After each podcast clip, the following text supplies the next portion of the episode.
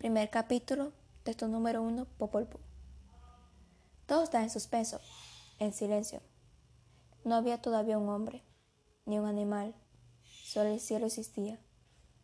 No había nada junto, hiciera ruido, ni cosa alguna que se moviera ni se agitara. No había nada dotado de existencia, solamente había inmovilidad y el silencio en la oscuridad, en la noche. Solo el creador, el formador. TPU, Cucumats, los progenitores, estaban en el lago rodeado de claridad. Estaban ocultos bajo plumas verdes y azules. Por eso se les llamaba Cucumats. Existía el cielo y también el corazón del cielo, que este es el nombre de Dios. Llegó aquí, entonces, la palabra. Vinieron juntos TPU y Cucumats en la oscuridad y hablaron consultando entre sí y meditando. Se pusieron de acuerdo, juntaron sus palabras y sus pensamientos. Mientras meditaban, dedujeron que, cuando amaneciera, debía aparecer el hombre. Dispusieron la creación y crecimiento de los árboles y el nacimiento de la vida. Así se resolvió por el corazón del cielo, que se llamaba huracán. Entonces, Tepeu y Ucamas dijeron, que se llene el vacío, que surja la tierra y que se afirme, que aclare, amanezca el cielo y la tierra. No habrá gloria ni grandeza en nuestra creación y formación hasta que exista la criatura humana. Al instante, como una nube, como una polvareda, fue la creación. Cuando, cuando surgieron del agua las montañas, al instante brotaron junto a los cipresales y la, en la superficie. Segundo capítulo. Cuando hicieron los animales pequeños del monte, los venados, los pájaros, leones, tigres, serpientes, culebras, guardianes de los bejucos, y dijeron los progenitores, ¿solo silencio y movilidad habrá bajo los árboles y los bejucos? Conviene que haya quien los guarde. Al punto fueron creados los venados y las aves, y enseguida les repartieron sus moradas. Tú, venado, dormirás a la orilla de los ríos y de los barrancos. Aquí estarás entre la maleza, en los árboles te multiplicarás, en cuatro pies andarás y te sostendrás. Los pájaros habitaron sobre los árboles y los bejucos, allí se multiplicarán. Cuando terminaron la creación de todos los cuadrúpedos y las aves, los progenitores les dijeron, hablad, goread, gritad, amad a cada uno según vuestra especie, decid nuestros nombres alabadnos a nosotros, vuestra madre, vuestro padre, que no se pudo conseguir pero que hablaran. Solo chillaban, cacareaban y graznaban. No fue posible que dijeran el nombre de los dioses. Eso no estaba bien, dijeron entre sí los progenitores y a los animales seréis cambiados porque no se ha conseguido que habléis. Hemos cambiado de parecer. Vuestro alimento, vuestra pastura, vuestra habitación y vuestros nidos los tendréis. Serán los barrancos y los bosques. Haremos otros seres que sean obedientes. Aceptad vuestro destino. Vuestras carnes serán trituradas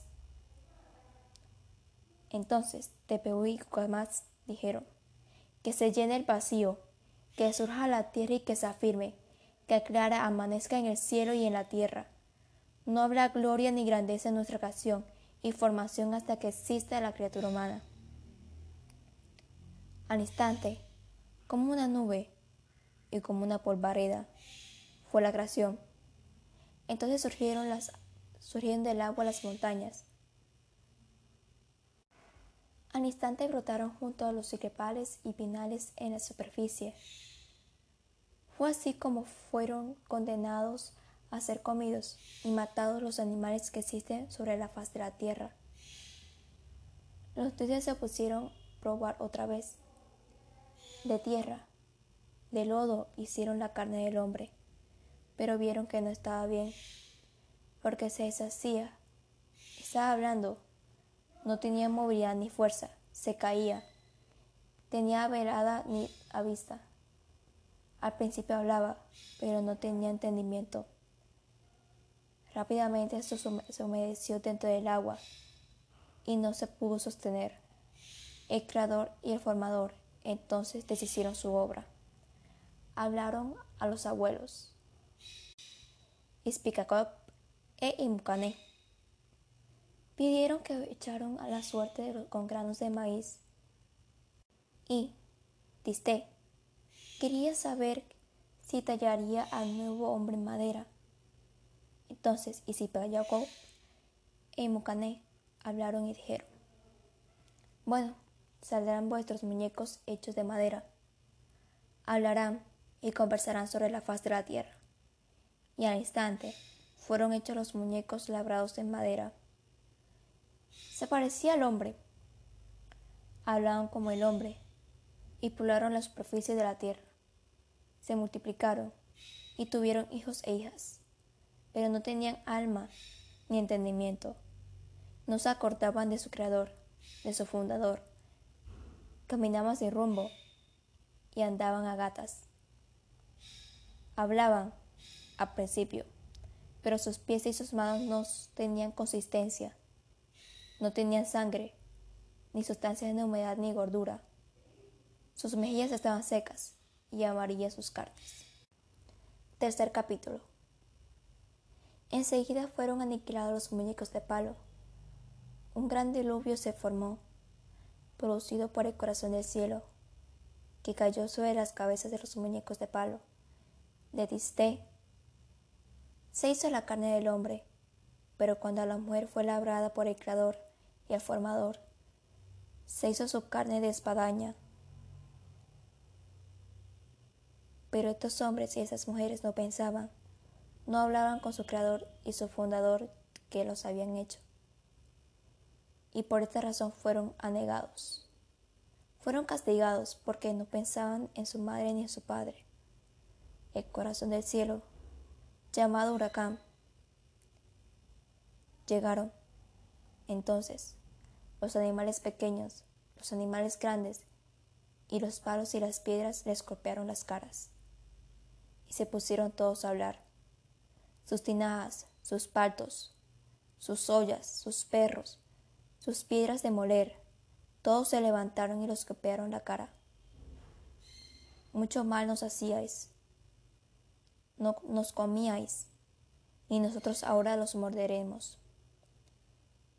Les dijeron sus perros y sus aves de corral, y las piedras de moler. Éramos atormentados por vosotros. Todo el tiempo hacían olí, uki, uki vuestras caras a causa de vosotros.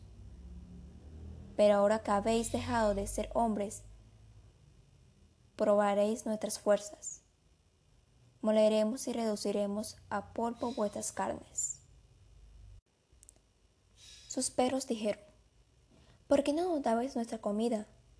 Apenas estábamos mirando y ya nos arrojabais a vuestro lado nos echabais a fuerza.